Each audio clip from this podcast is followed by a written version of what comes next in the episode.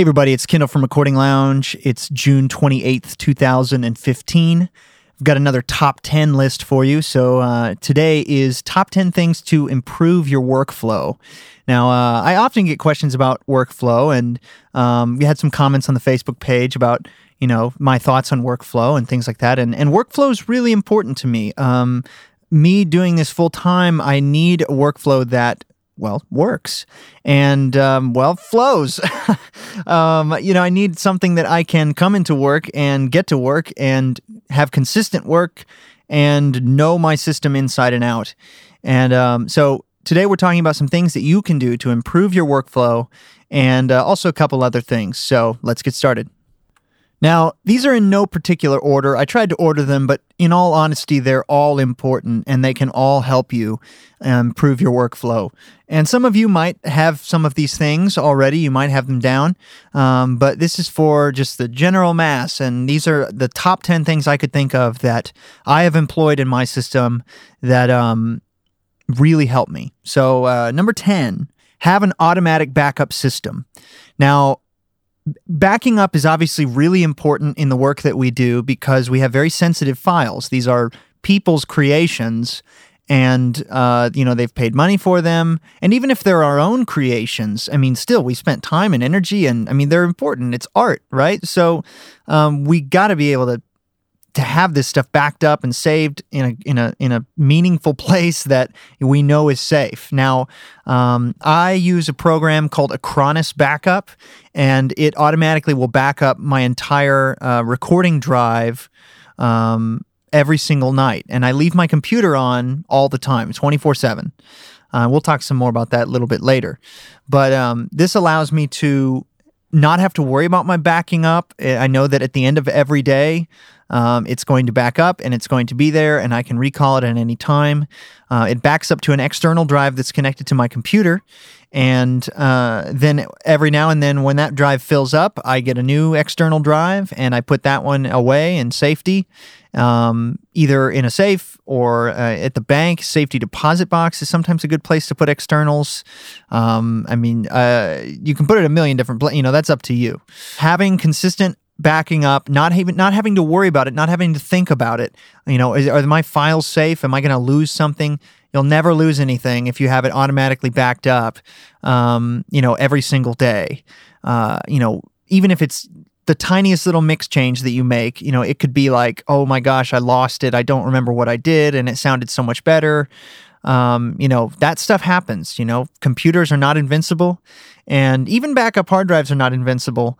Um, you know, and I also recommend as a side point to this one having a battery backup on your computer. It's obviously a little bit different form of backup, but um, you know, power cuts out, you're not going to lose your session. Um, I have my computer and my interface hooked up to my battery backup, uh, and that's it. That's the only things that I have hooked up to the battery backup. Um, well, I actually have a lamp hooked up to the battery backup just in case you know power goes out, and I've still got some light in here. Um, but uh, so that's all I've got hooked up to the battery backup. I've got a, I think it's a uh, APC is the brand, uh, and it works really well. And uh, it, you know, can only hold a charge for a good, I don't know, five ten minutes, but it's enough to save what you're working on and shut down your computer if the power's not coming back on. Um, you know, you just need to make sure that those types of things. You don't. You want to set up a situation where you feel confident that you will not lose anything. At the very worst, you know what you might lose is you know something you just recorded due to something minor. Um you know but something that, that's you know that will happen every now and then.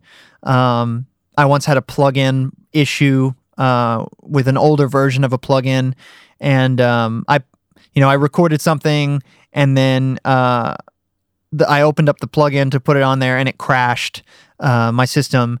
And so when I I didn't ha- I didn't save my session, but the file wasn't really lost. I just had to go find it on my hard drive and then bring it in and then line it up. Um, but I, you know, it wasn't actually saved in the session. So that's about the worst type of thing that I have happen. Which again, nothing's really lost. Uh, you just kind of have to do a little workaround. But my system backs up every single night. I've got the battery backup on my computer, and uh, the external is plugged into the battery backup as well. Uh, let me. I'm trying to think. I think that's all. I, at first, I thought it was just the computer and the interface, but maybe I do have. I have the external plugged in there, I believe, and then I might have something else.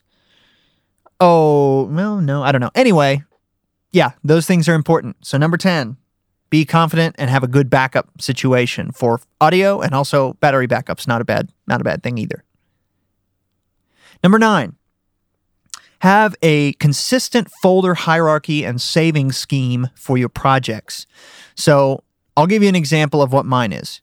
Um, in my audio drive, which is uh, a dedicated hard drive on my computer that's specifically for audio projects and nothing else, um, I have my band folders.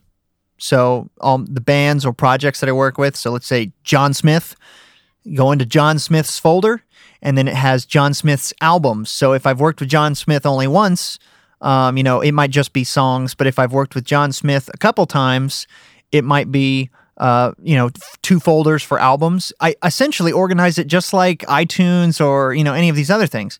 So you have your artist and then you have your albums. And then inside of those albums, you have your songs. Now, the songs are again in separate folders. Um, so, song one, song two, song three, you know, obviously named to whatever they are. And then inside of those folders are all of your audio files and your session files and backups and blah, blah, blah. Um, so, one of the things that I always encourage people to do is save lots of versions of mixes and of sessions. Uh, I mean, a session file for basically every DAW is small, a couple megs, maybe not even one sometimes. I mean, depending on how much stuff is in there. I mean, if I look at some of my folders here, um, you know, let me pull up a really big song that has a lot of stuff. Um, let's see here. This is a very large mix. We're talking, you know, 70, 80 tracks, VST instruments, plugins, I mean, all kinds of stuff. And it's three megs. So, you know, these files are not big, right? I mean, these are very small files. So, you know, save, I encourage you to save multiple versions. So, as soon as you're done doing scratch tracks or, you know, something like that, maybe save a version, just call it scratch tracks because often those get deleted. Um, and sometimes it's a pain to try to find them again. Um, and uh, after you finish recording the set, you know everything before you start mixing, but after you finish recording, save a version. You know, call it rough mix or tracking session or whatever you want. And then when you finish the first mix, uh, you know that you send to them to send to the client or what you consider to be the first mix, save that as a as a copy. You know, mix A, mix one, mix whatever. And then when you do your second mix, you know, save a new copy of that, mix B. Because I can't tell you how many times it's happened where, you know, sometimes you'll do something on the mix and, you know, you'll do a separate mix and then guys will be like, hey, can we go back to the first mix and just listen to that? And then, you know, it's fine if you just need to listen to the MP3, but if you actually want to start mixing again from the first mix and you've already overwritten that session, um, you know, you're screwed because you can't really, you know, you're gonna, it's going to be a game of like, oh, I didn't save that session, and then you're going to look bad, and you're going to have to try to go back to what you did before, you know. So just seriously, I mean, hard drive space is cheap. Save as many copies uh, of a session as you want at different uh, sort of checkpoints along the way. You know, when you have a final mix, save it as a separate session. So you can view mix A, this is where we started. Mix B, that's where we kind of went between. Final mix, that's where we ended up. Uh, here's our scratch tracks. You know, here's right after we finished recording before there was any mixing. I mean, you can go and look at these things. Um, you can easily open each of these sessions. Um, and then, uh, you know, any backup files. Um, that in, in I'm working in Nuendo, as you guys probably know if you followed me at all. Uh, I'm a Nuendo fan. I just got Nuendo 7. It just released a couple days ago. I love it. I absolutely love it. Um, I really waited way too long to upgrade. Um, but anyway, uh, it saves backup files. It automatically will sa- auto save, you know, every five minutes. Um, and rather than just overwrite the current session that you're in, it actually saves a backup file, um, which I really like. Um, so every you know five minutes it will save a backup file you know bak is the extension that steinberg uses for backup files you know it'll be you know song one and then every five minutes it'll be backup you know of this song one uh, bak, song one, o2 dot bok or bak, you know, et cetera, et cetera. It's it's kind of a tongue twister there. Um, but yeah, it'll save these backups every five minutes, and then um, it just kind of keeps replacing your backups. And you can select in Nuendo preferences, you can select how many backup files, whether you just want one backup file that continues to overwrite, whether you want five backup files, uh, whether you want, you know, uh, you know, so essentially at any given time, I can go back, you know, within 30 minutes or so, 25 minutes um, of my most recent uh, iteration and and find a certain point, which is really useful for mixing because sometimes let's say I've done this before where you know you're mixing a song and you start going down this road of doing the drums or the vocals or the guitars a certain way and you're like man that was bad. And you can't just undo necessarily everything. I mean, you can't necessarily undo what plugins you put on or blah blah blah. Um, so I can be like, well, let me open up this backup from like 20 minutes ago and let me go backwards a little bit. Um, so you can do that. It's very very useful. So um, have a good folder saving scheme. Save stuff the same way every time, so you know when you go to your audio, you know your drive or your folder or whatever, you can very easily navigate from artist to album to song to version of song. Very, very quick, very simple. I do it the exact same way every time for consistency. Number eight, utilize good organizational structure in your mixes. Now, I'm a big proponent of this. I've talked about it quite a bit. And if you're a subscriber to the mailing list, at one point I sent out a video um, describing how I set up a mix and how I sort of prepare for mixing. Um, that kind of talks about quite a bit of this stuff in detail. It's like a 45 minute video, um, and uh, I can send that out again. I guess if I if people want it, just email me and let me know, um, t- and I will send it out to people subscribed on the list. It's just the easiest way to contact everybody. Uh, and again, I'll just pop that in there real quick. If you're not subscribed to the mailing list, uh, I definitely recommend it. Uh, it's free. It's no spam. I mean, I don't spam you at all. I pretty much just send updates here and there. I send updates when there are new shows, um, and if there's something cool that I want to share. Uh, so that is should be recordingloungepodcast.com slash sign up. And uh, like I said, you just fill out a couple things, and it's free and simple. Um, so what I mean, I'll just briefly cover these things by good organizational structure in your mixes in your in your sessions. Um, colors Okay, colors are one of the most overlooked things that guys are like, you know, they'll some they'll just randomly color things, and I think that's just idiotic. Um, I think that you should always have consistent colors for a certain not only groups of instruments but certain types of tracks um, and certain types of uh, you know instruments and and groups of instruments and buses and uh, you know things like that. So, for example, in my workflow, I can tell you just I don't even have to think about it.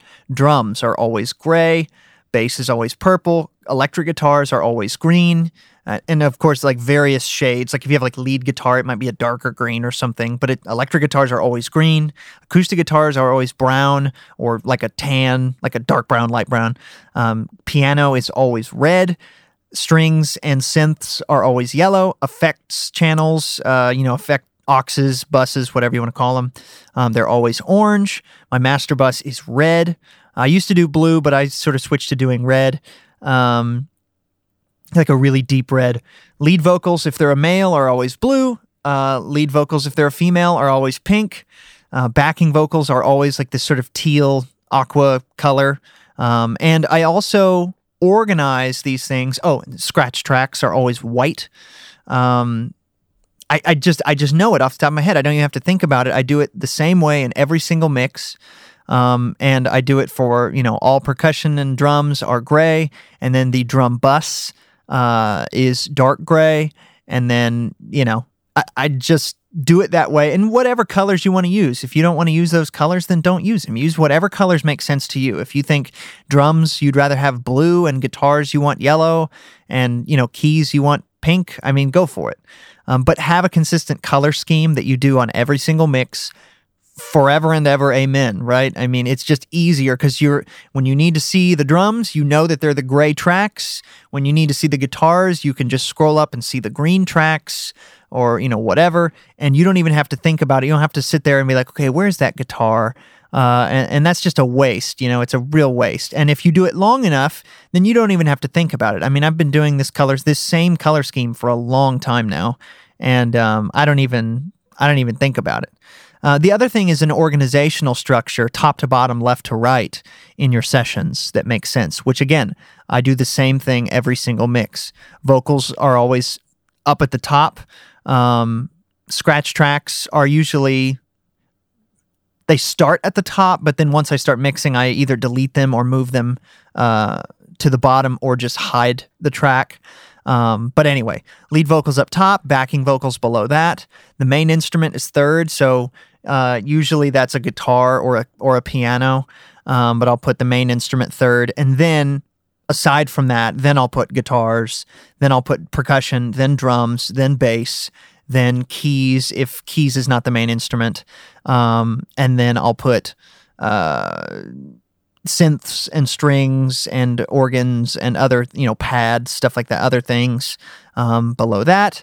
And then effects are always at the bottom or at the far right of the screen. And then at the very far right of my screen is the master bus. And it's always that way regardless of session regardless of whatever the genre or type of song might be or, or whatever. It doesn't matter. It's always the same. Um, so again if i need to find the lead vocal I just scroll up to the top or to the far left of my mixer, and there it is. I, I just know where it is. Uh, I know that it's track one always. And uh, I know that my drums are somewhere in the middle. I know that my main instrument is going to be right after the vocal. I know my backing vocals are right after the vocal. I mean, it's it just makes sense to me to do it that way. Um, in sort of it's almost in order of priority you know what i mean? Like uh, vocals are number one priority. Backing vocals are usually right there next to it. Um, not in every song obviously but in in a handful. And then the main instrument and then drums are kind of right there. And then bass right under that.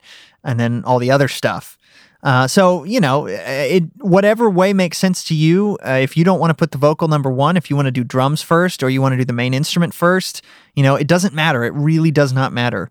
Um, just something that makes sense to you. I know that guys that work on analog consoles, you know, we, would always have the vocal like right in the middle, which doesn't end up to be channel one. That would be something more like channel. You know, if you're on a big console, it might be 30 or it might be 17 or 28 or 24 or you know something um, you know, if you had a 48 channel console and you have one through 24 on the left and one through 20, you know, 25 through 48 on the right, I mean, it'd be maybe channel 24 or or channel 25, something like that. Um, just depending on your type of setup. Uh, so that works for them. That works for guys that have consoles that want the vocal close to the center where they sit um, rather than having the, the fader all the way over at the left side. Um, you know, so again, just whatever works in your situation, come up with a consistent way that you organize your sessions in colors and also in terms of, you know, uh, and, and another thing I'd like to mention is that I always put my buses, my groups, uh, after each section. So I'll have my lead vocal and then a group for my lead vocal, backing vocals, then a group for my backing vocals, guitars, guitar group, drums, drum group, etc., etc. Um, so I organize it that way also. Have a consistent way that you do it, something that makes sense to you, and that greatly will improve your workflow. Number seven is if you can, try to have a dedicated computer for audio. Now, I'll explain a couple of reasons why this is good.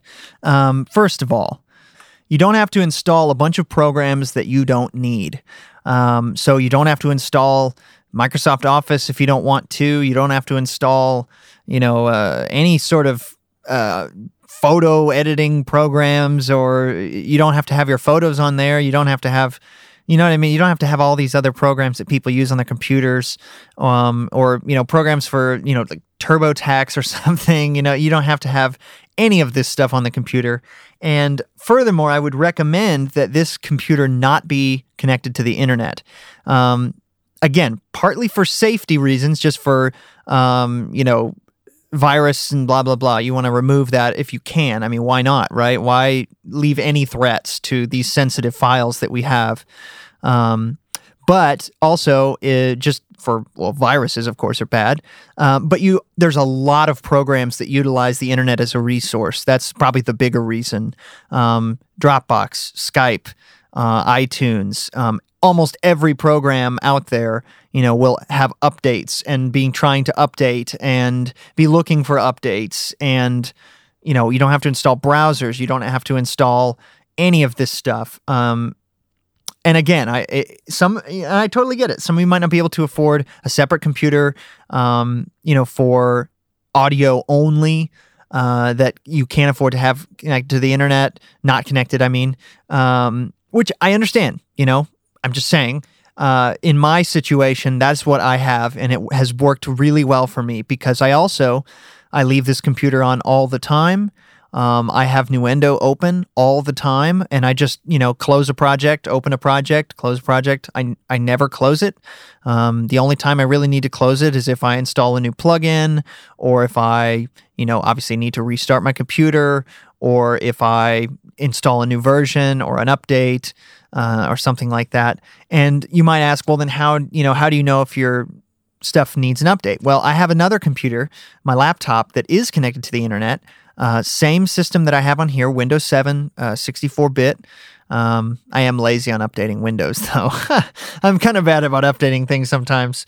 Um, but uh, uh, it has 64 bit, and I have uh, Nuendo installed on there. So I just move my uh, Steinberg e-licenser over there if I need to open up Nuendo. Um, I've got all my plugins installed on that computer, also a duplicate, so I can test plugins and update plugins. And you know, almost every manufacturer out there has an offline licensing system or an offline uh, updater or an offline blah blah blah. You just download the update. Um, you know, and so I'll download the plugin, I'll test it on the laptop, make sure that it works, make sure that it doesn't freak out you know the system or that it's not showing up for some reason or there's some weird trick to get it to authorize or something like that. And i'll figure out all that stuff on my laptop. I can do that anywhere in the world. I mean i don't have to be by my i don't have to be at the studio to do that. I can buy a plugin you know at my house and just you know researching stuff at night test it out right then and there um, it's not an issue.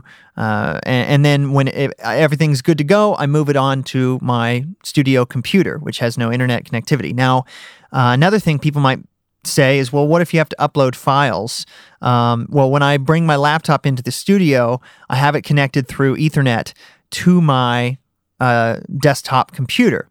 Now I'm not positive how it works on Mac, and it might be this way, um, but on PC, um, you can basically just run an Ethernet cable between two computers and transfer files between them seamlessly in very high speeds. So I set my laptop down on the rack and plug up the Ethernet cable, and uh, I, I have a folder location set where I can automatically drag files into the Dropbox folder on my laptop. And in the background, it will be uploading, um, you know, again, separate computer. Once it's transferred over, I can get back to work on my computer and it's uploading over there. And when it's done, it's done. And, um, you know, so that's a big workflow improvement for me, not having to have this computer on the internet and waste all those resources um, to programs that I really just don't need on there. Um, I mean, this computer is basically Nuendo, and that's, you know, I think the only programs I legitimately have installed on here on my computer are Nuendo and a couple versions of it, uh, 6.5, uh, 5, 4, blah, blah, blah. Um, but I've got Kontakt for v- VST instruments. Um, I have Vegas Pro. It's a program for video editing. Uh, I don't do much video anymore. Uh, a little side story about myself. Before I got into audio, I, I did a lot more video, and uh, and so I kind of adopted Vegas early on, back in version six, maybe five. I don't know, um, but so I've got Vegas on here still. I don't know if this is even a recent version. Uh, again, kind of bad about updating these things, um, but uh, I haven't used it in I don't know how long, but every now and then I'll do video, uh, a video project of some kind. Um, and uh, Nuendo has great features for uh, audio editing for video and things like that. Uh, and I've got uh, iLok License Manager, the eLicenser Control Center from Steinberg.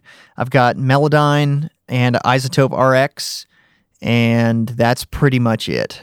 um, I mean, uh, I've got Room EQ Wizard, which I use for uh, measuring my room, and I've got uh, my backup program, my Acronis backup, and that's that's pretty much literally it. I mean, on this computer as far as programs go, and then everything else is just plugins. Uh, oh, I do have iTunes. I do have iTunes on here. Again, this is probably not the old version, uh, or this is an old version. I need to upgrade, uh, update to the newest. As you can probably tell, that's really the only downside about having a computer not connected to the internet in my situation is you can sometimes get lazy on updates. Um, and you realize, oh, they put out an update like six months ago. I really should do that. um, and, and, you know, and sometimes it, you just forget. And because I don't use my laptop for audio, you don't necessarily see all the updates for plugins or uh, things like that. And uh, I'm I don't like getting a bunch of email newsletters from like 50 different people. Um, ironically, me having a newsletter, but uh, anyway, I I some of these places that make plugins and software and things like that, they send out you know emails like every day or every week or you know, and I'm like, gosh, I'm so tired of getting these, and I just delete them. So or I unsubscribe, and so anyway. Uh, that's really the only downside. Is sometimes you get lazy on your uh, updates, but uh, every other benefit uh, outweighs it. I mean, it really, really does for me at least. So that's uh, that's my number seven, and that's something I recommend. Have a dedicated computer for audio. Don't connect it to the internet, and uh, enjoy the benefits of keeping your computer very free and open. Number six, there are two microphone channels that you should probably have a talkback mic and a listen mic. Um, so let me explain kind of what these are if you're not familiar. So a talkback mic is as simple as a microphone up at the desk to talk to the artist through headphones or whatever. Um, but a listen back mic is a mic out there for them. Now, of course, if you're like recording a vocalist, that doesn't really matter because they, they're already in singing into a mic. But, you know, a drummer, for example, giving him a talkback mic, someone who's out there in the control in the live room playing guitar, you know, give him a mic.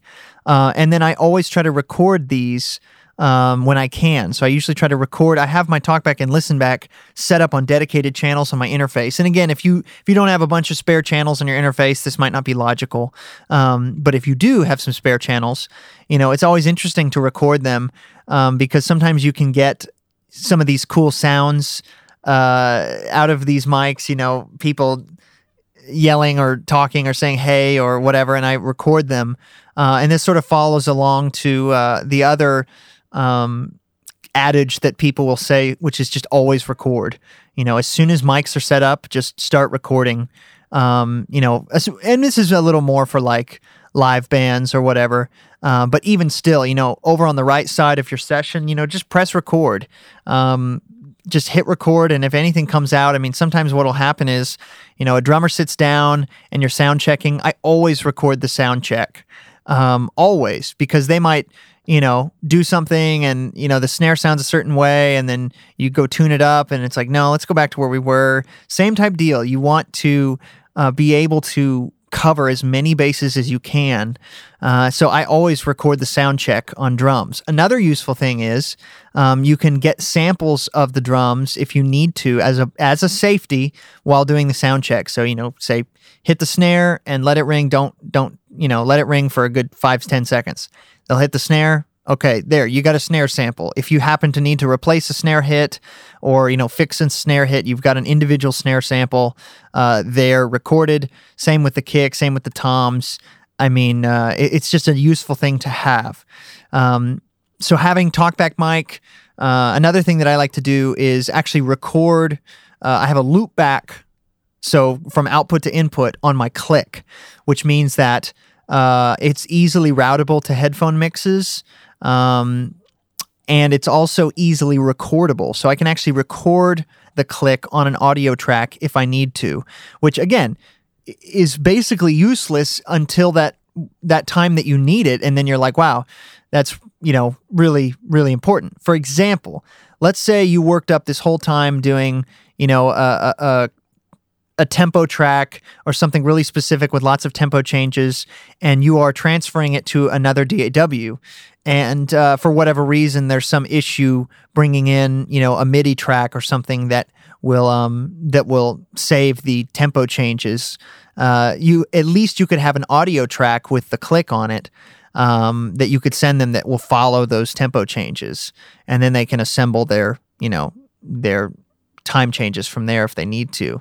Um, it also is is nice for the ability to, you know, let's say there's a section where the click drops really low, and um, you know, you don't want click bleed. So for some situations, it's now in Pro Tools, and I really do admire this about Pro Tools. They they got smart early on and put the click on an actual track with a volume curve that you can automate. And a lot of other DAWs don't do that, um, Nuendo included, uh, which has always been kind of odd to me. Um, now I'm still exploring this new version of Nuendo. I don't think they have that, but they might um, where you can actually automate the click up and down throughout the song as needed, fade it out, fade it in, um, whatever. Uh, so that's really useful. But for for those of us that don't have that, uh, the ability to quickly record the click track, and that way you can then automate it and uh, you know easily adjust the sound of it um, throughout the song uh, fade it out when it needs to be faded out or turn it down.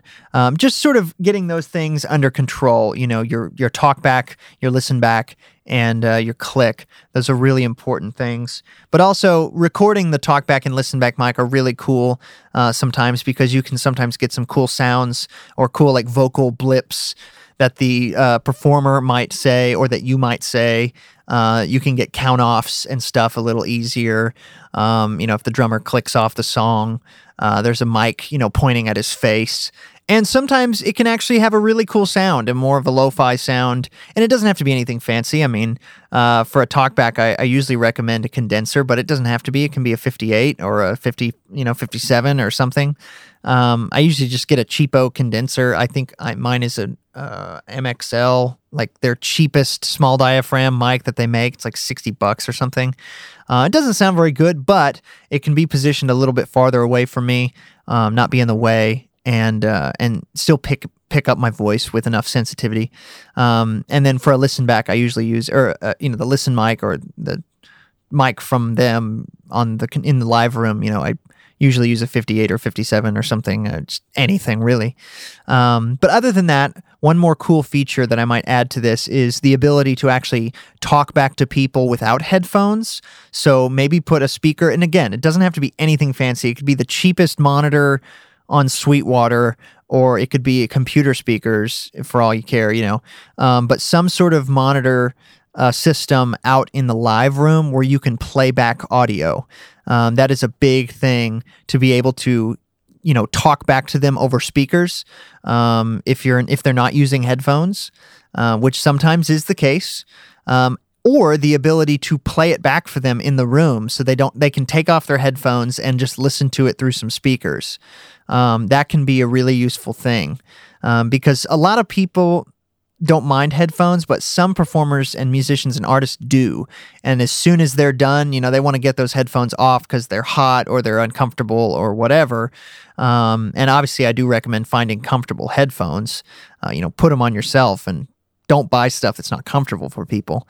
But um, at the same time, sometimes it's just nice for them to be able to, you know, take a break and just listen to it over a pair of speakers um, rather than having to listen through headphones or come out to the control room or whatever. So that's also another useful thing I'll throw in there. Number five, get a monitor controller. Uh, I can't tell you how much it improved my workflow when I got uh, when I started getting into the world of analog mon- monitor controllers. I'm a big fan of the Dangerous Monitor ST is what I use, but there are lots of other ones out there. Dangerous, I think, makes one called the Source um, that's a little cheaper, and uh, there's a lot of them. Like I said, um, Mackie makes the big knob. Um, I do recommend if you can afford it, getting something that's stepped, that's a stepped attenuator, um, rather than a pot, rather than a variable, you know, volume pot. Um, however, the volume pots work great. Uh, the only thing about those is that they sometimes will uh, be a little unbalanced at low levels in, between the left and the right.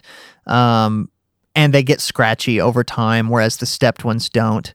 Um, but again, a lot of the non stepped ones are a lot cheaper. So it's still worth it. Rather than having none, it's still worth it to get one of those. Um, they have great options with monitor controllers, such as, you know, sometimes they have headphone amps in them, sometimes they have uh, sub outputs for adding a subwoofer very easily. Uh, they have usually have some of them have talkback mics right on them. Um, they have dim controls, they have mute controls, they have s- controls for multiple speakers as well as multiple inputs. Um, you know, that's something that I get all the time where guys are like, "Hey, do you have an aux cable I can plug in my iPhone?" And you know, I I have a sep- I have it on input number two on my uh, on my Dangerous, and I have it hooked up to uh, an aux cable into an isolation transformer uh, box from Radial um, that I use, and uh, that way they can plug in an aux cable very simply. Um, and the isolation box is really as per dangerous recommendations um, for things like that for hot plugging things. Um, but uh, yeah, so that is uh, something that's just invaluable to me. Having the ability to have all these things right in front of me, right at my right hand, um, and uh, it, it's just it's become an integrated part of my work system. I don't even think about it. But i i mean, if this broke for whatever reason, I would have to get one immediately. I mean, I can't let work without it. Uh, it's so easy to just grab and easily, you know, turn your monitor system up and down, switch to a different set of speakers, uh, add in a sub, switch to the aux cable, mute. It's got a mono button. You can check mixes in mono, which I do quite often. Um, it's got lots of things, and you know, it's just extremely useful um, for monitor management. I rec- you know, I recommend going to Sweetwater, or Vintage King, or any of those websites, and and going to their section where you can look at all their monitor controllers and monitor management, uh, and just browsing for one, you know, and, and trying to find one that works for your system. Um, because I, I, I, I'm sure you guys might remember me recommending in the past, you know, to A, check mixes in mono, and B, uh, listen on different systems. It's really good practice. And even if you don't do it often, it's still nice to be able to hear, you know, pop it over on a set of computer speakers and listen to it. Uh, and you can do that with a good monitor controller. So I definitely, definitely recommend having that. Number four, get some sort of device to use as a control surface for your DAW. Now, this can be one of the very simple ones, uh, like I've got. Um, Steinberg makes one called the CC121 uh, that is specifically geared towards Cubase and Nuendo and those products. So I use the Steinberg one. Um, but there are lots of them out there that um, allow you to have a motorized, and I do recommend only getting one with a motorized fader. Um, but motorized fader, uh, transport controls, you know, play, stop, whatever, maybe a couple of preset buttons, um, mute, solo, uh, write, read, pan pot, things like that. But it will change your life in terms of automation because drawing in automation by hand is just it's a thing of the past for me. I mean, sure, every now and then you have to do it just or or it's the most logical like if you're just doing a gradual build from start to finish, you know, you don't do that by hand, you just draw that in. Um, uh, you don't necessarily do it by hand, but for automating a vocal or a bass or uh, reverb on something or a delay on something, for automating a lead guitar, I mean, it's absolutely essential to me to have this motorized fader. And it's just one fader. On this particular one, it's just one. Um, I wish I had one with more faders. Uh, but for me, I mean, generally speaking, I, I'm really only automating one thing at a time. Um, for the most part, I wish I had one for automating drums and other things, uh, for automating buses. Um, you know, I, I'm, I'm I've been looking at some of the options for uh, one with say eight motorized faders. Uh, I really wish I had one like that, but um, I can't I can't work without one of them. You know, at least one fader uh, for automating things. It's just so easy and so so much more natural for me to automate by hand rather than like using the mouse and like uh, just sort of like mousing over the fader and doing you know click and hold automation or using the mouse wheel uh, for automation. I mean, it's fine. There's nothing wrong with it, and I still do it every now and then. But having the uh, having the faders just so great, uh, and I really really love using it. So I recommend getting some sort of control surface. Even again, the single fader thing, you can get those for usually pretty pretty cheap, under maybe under maybe they might even have one under a hundred bucks now but i'm somewhere under 200 for sure you can get one that's just a single motorized fader um, and it, most of them are usb and they plug and play you don't really even have to install them uh, they just kind of work and uh, the programs will basically every program today will recognize control surfaces and uh, it's just become so awesome to use and um, without it without it, I mean, automation, I almost would avoid it because it was annoying to do or it took a long time. And when I got a control surface, it really encouraged me to do more automation. I mean, on anything, any track I could imagine, um, because it was so easy to do and so intuitive. Uh, and so that really was a game changer for, for, me because I'm obviously really, really big on automation. I think it's incredibly important um, from making a mix that's just good to something that's really, really good. Um, to to highlight these these moments in very subtle ways and uh, bring out every ounce of excitement that you can in a mix. I mean, to me, the answer is automation, and um, of lots of different parameters of anything, of plugins, of faders, of pan pots, of uh, effects, of whatever. I highly, highly recommend that. Number three, utilize templates or session presets or you know whatever particular uh, thing your DAW calls it. Um, I absolutely rely on templates and uh, those types of things for my workflow. So I'll spend hours making templates for various things, um, mostly for tracking and mixing uh, and mastering as sort of general, and I'll update those templates constantly. But you know, if you've got a band that you know what their setup is, you know, sort of the basic tracks that you're going to need, you know, set them up already. You know, think think beforehand and think, okay, I'm going to have you know eight mics for drums or whatever, and they're probably going to be going through these pre's in this order. So I'll just name them already and and route them correctly. Uh, and then I'm going to do guitars, and that'll probably go through this and that and you know I'm going to have a bass, and then we might do the DI and the amp. Uh, so you know you can do all of this stuff before the band gets there and save a ton of time um, doing it. And if you know, at the very worst, all you'd have to do is really like maybe reroute some things or rename some things. But you save a lot of time setting up tracks uh, and and routing all these things by doing it beforehand and saving a template. Um, and again, the files for templates and, and session, again, not very big files. So you can save as many as you want. Um, in my mixing template, my default mixing template, I've got, you know, eight buses, eight or something like that buses for the various things drums, guitars, vocals, backing vocals, etc., etc. I've got all my effects, my effects that I start with on every mix, which I think I'm up to 16 buses for effects now. And it's funny because I really don't use that many effects in a mix, but and and yes, it does take up quite a bit of CPU, just you know having them sit there. Um, but it's so nice for me to be able to just quickly audition an effect like okay let's try plate reverb and i'll try a, you know plate reverb, reverb on a vocal or let's try stereo delay or let's try a mono delay or you know a dotted eighth delay or quarter note delay let's try a slapback delay and just i can quickly just boom boom boom just how does that one work no that's that's weird how does this work okay what about this guitar? I'd like to add a spring reverb type sound on the guitar. Okay, boom, there you go. You don't have to go searching for it. You don't have to. And on my effects buses also, I almost always have three plug, three or four plugins. Uh, it's never just like one plugin, at least rarely.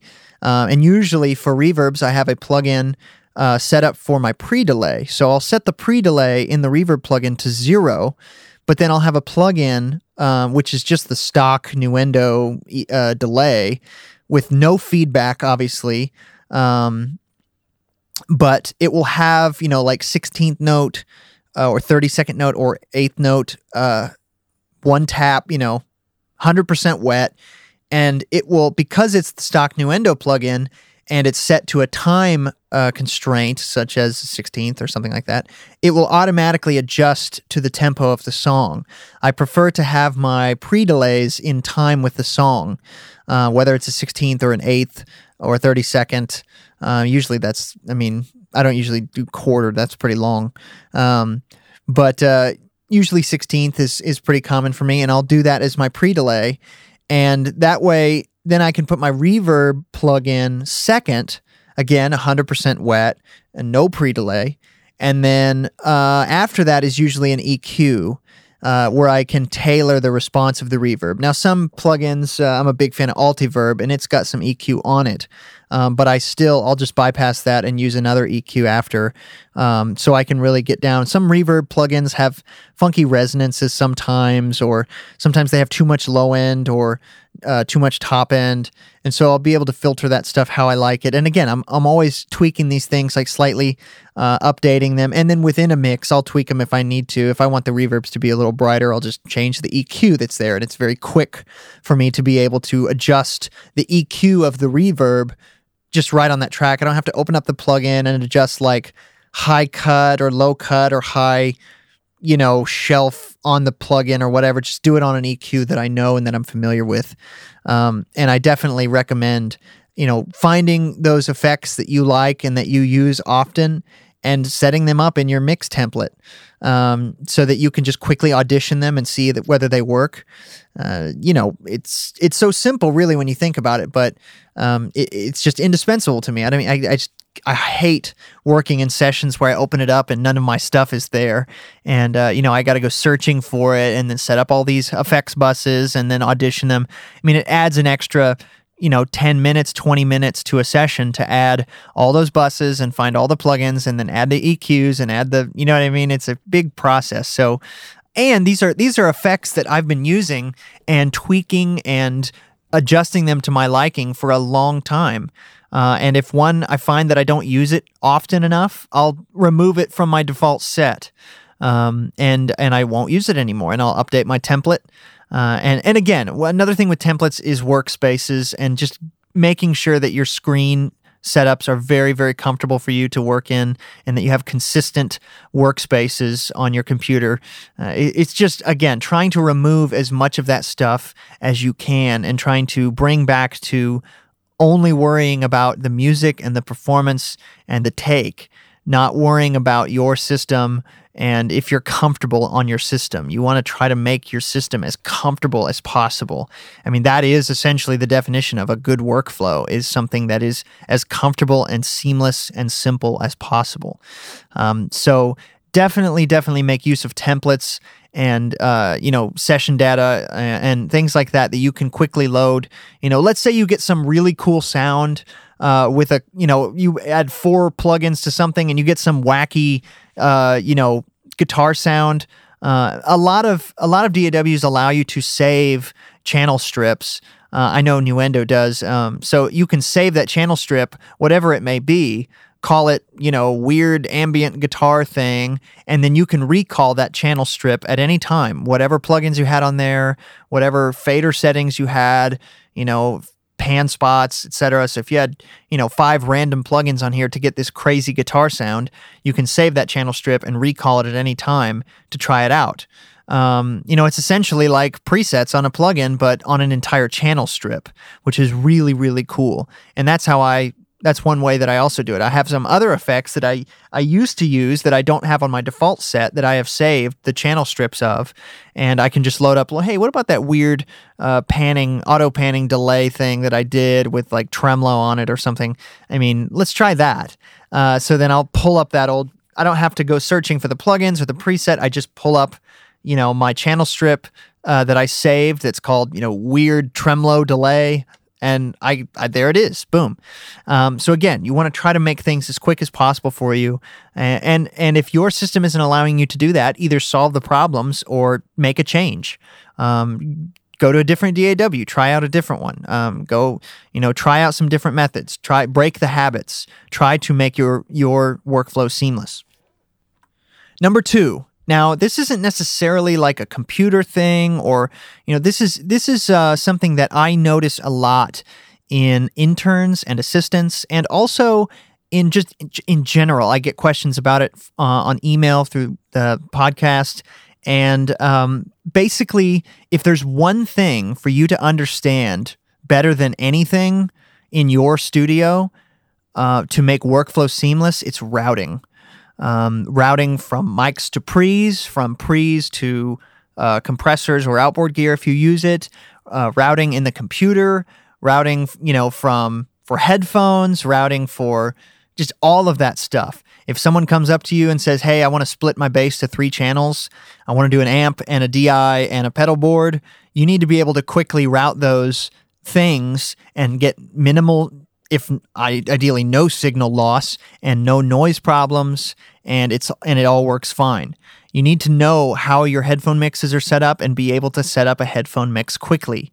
If somebody says, you know, hey, I want to do this weird effect on my voice and you want to be able to split the signal and do a clean vocal and then the also a vocal with the effect or you know some guys will have those like pedals those vocal pedals and i usually don't use them but I have the ability to record a dry vocal uh, with a transformer box that will split with no loss and split a clean vocal with no effect and then split to their pedal.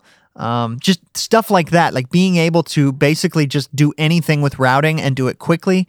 I mean, routing issues are one of the easiest ways to halt a session, and they are not cool because it A makes you look like you don't know your own gear, like you, you know, aren't familiar with how to do what they request. Um, which, of course, the only reason they really know to request it is because they've done it before. So that means that at some point it was easy for somebody, easy enough for somebody to do it where they were able to do it. So you don't want to look like the guy that doesn't know how to do that. Um, so understand routing as i mean every single thing. Understand patch bays. Understand you know how your snakes all hook together.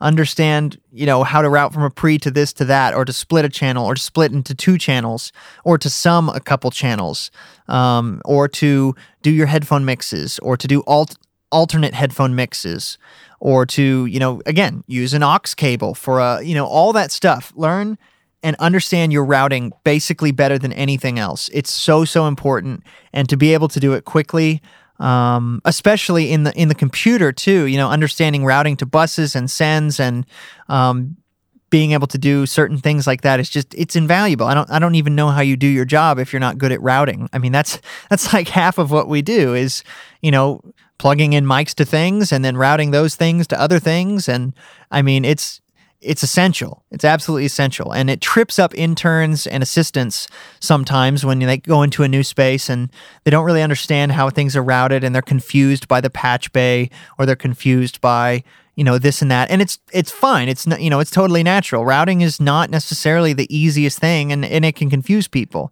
Um, so definitely don't be confused on it. Be as solid as you can with it. Uh, and it's really not that difficult to learn if you just make it a point to learn it. Uh, so routing so so important. And if you have it down cold if, if you know it like the back of your hand then sessions will flow very smoothly all right, so the number one thing that I chose for uh, the ways to improve your workflow is keyboard shortcuts. And I know a lot of you probably already utilize keyboard shortcuts, um, at least for certain things, but I can't recommend enough utilizing keyboard shortcuts for as much as possible. So, as many functions as you can do with keyboard shortcuts, um, try to do them because it saves so much time being able to quickly work with keyboard shortcuts for all kinds of things for edit commands for mixer things for um, you know certain functions. I mean the mouse is much slower than a keyboard shortcut. Uh, you know having to go through a menu and go here and then through this and then that and then that and then select and then there you go. You know that just takes too much time because you do that hundreds of times throughout the day. Um, and having it on a keyboard shortcut takes a second, less than a second. I mean, uh, I I've been using Nuendo a long time. The first version of Nuendo that I adopted was Nuendo three, and uh, so I've been using Nuendo a long time now, and I know the shortcuts like the back of my hand and I assign things to new shortcuts all the time. In a program like Pro Tools, uh, there, you don't really define the shortcuts, they're already preset, but there's a shortcut for like everything. I mean, there are thousands of shortcuts that you can do. And I recommend learning and memorizing as many as you can. I mean, I could probably name you 200 shortcuts off the top of my head from memory in Nuendo uh, that I use all the time and I don't have to go through a menu. I just, you know, Alt Shift blah blah blah, Alt Shift C, Alt Shift S, Alt Shift W, Alt Shift R, uh, Control Alt Shift, Control Shift, Control Shift Alt. You know, any of these. There's a million different combinations that you can do, and I utilize them. I utilize as many as my brain can possibly remember. Um, and again, it's helpful that I do this full time, and so. Um, I, I get really acquainted really quick with all the things that go on. You know, I, am very familiar with the program. I have a lot of hours in Nuendo, uh, starting from version three all the way up till now seven.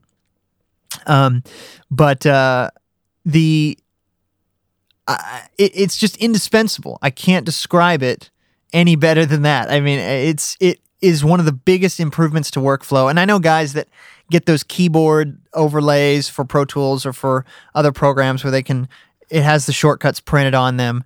Um, and those are great. I do recommend trying to memorize as many as you can, though, because eventually you won't even think about it and stuff will just sort of like happen underneath your hands without you thinking about it. And, you know, your fingers just reach to the spot automatically because you know what you're going to do. Um, for as many things as you can stand. I mean, honestly, the fastest Pro Tools operator that I've ever seen, I don't even think he touched the mouse. He I don't even know if he used the mouse for editing. I mean, he was that fast with the keyboard, and it was incredible to watch him work. Um, I mean, it was absolutely, it was like a wizard. I mean, he was just incredibly fast with with Pro Tools, working it, operating it. I mean, he could do five things in in five seconds, and it would have taken somebody five minutes with a mouse. You know, it's it's amazing, and uh, that was sort of the moment, and that was a couple versions of Pro Tools back, but that was the moment when I really realized the importance of key shortcuts and how much time they can save. You know, to see this guy set up all these channels, add these plugins, route these things to those things, and do it in, you know, under a minute. I mean, it was amazing. Um, it would take the average person, you know, five minutes, five ten minutes to do all that. Uh, so definitely utilize your keyboard you know utilize it as much as possible. If your program has the ability to assign shortcuts then assign them yourself and make them your own make them make sense to you. Uh, if it's a preset key shortcuts that you can't redefine then learn them. There are books out there uh, that are you know set up for uh, teaching you a program, Logic or Cubase or Pro Tools or whatever, and they often are very good tools for reading about shortcuts because it will organize them a little bit better. And you know, it'll be talking about these functions, those functions. You can do this with this shortcut, and here's this property. You know, here's this thing you can do, and this is the shortcut for it et cetera, et cetera. Like it's just organized a little better rather than like a huge PDF file full of shortcuts um, you know, it, it'll actually talk about what it does more in depth and then give you the shortcut. Um, so again, I can't recommend using those enough. It absolutely will speed up your workflow. Um, now, the last thing I wanted to talk about, this isn't, you know, a number on my list, but uh, I often get questions about how to improve workflow and how to speed up workflow. And and again, I hate giving this answer because it's kind of a stock answer to things, but the best way to improve your workflow is to work and just do it and and you know make changes make good improvements on your system and just get used to it. You kind of just need the hours and the time put in to really get that uh, better. Now if for example you're trying to improve your mixing speed if you feel like it takes you forever to mix a song you know the only way to really do that is to practice at it and give yourself time limits. If you if it takes you 8 hours to mix a song or 10 hours to mix a song, you know, let's say it takes you 10 hours, then try to mix a song in 8 hours. And if you can do that, okay, try to mix a song in 6 hours. If you can do that, maybe try to mix a song in 5 hours, etc. And just get better at that. Try to get better and again, if you improve your workflow, that can remove a lot of time uh, from editing and from tuning and from, you know, mixing in general and mix setup to where all of a sudden it takes you half the time to do something that used to take you a long time. And now it's like, wow, I don't even I don't even worry about that now. It used to take me so long, um, but that's partly because of your workflow. And having a consistent workflow that makes sense um, is just so so essential to speeding up your process and also just improving it. Um, because the better you know your system, the better you can focus on other things like, you know, the actual sound that you're recording rather than, you know, uh, I can't get it to record. I can't figure out it's not routing correctly or what, you know, all that crap. You don't need to worry about that. That's useless stuff that is just wasting time and energy. Um, to get you need to get back to the music get back to the actual things that matter if you're having to worry about how to do an edit or a certain function or a certain key command or a certain you know you can't get something to work or something's messing up or it's not working how you're most familiar with it or you know, all that stuff is wasted time and you just don't need that. So you really got to just put in the time, make a list if it helps you of all the issues that you have. Um, anytime a new program comes out and there's a beta release or something like that, uh, and you know they're releasing it to the public to test, I always keep a list of all the things that issues that I find. As soon as I have an issue with it, or a freeze, or a crash, or uh, you know some weird funky bug, I'll write it down and then I either bring it up on a forum or, you know, they'll often ask for, you know, hey, what bugs did you guys find? We'll try to improve them. And so you can list them. But also just to make sure that either A, maybe I'm doing something wrong and maybe I can, it's something has changed in this version and it's, you can still do it, but it's in a different menu or it's a different shortcut or something like that. Um, that happens a lot. So uh, issues like that, sometimes you can resolve yourself in which case try to resolve them.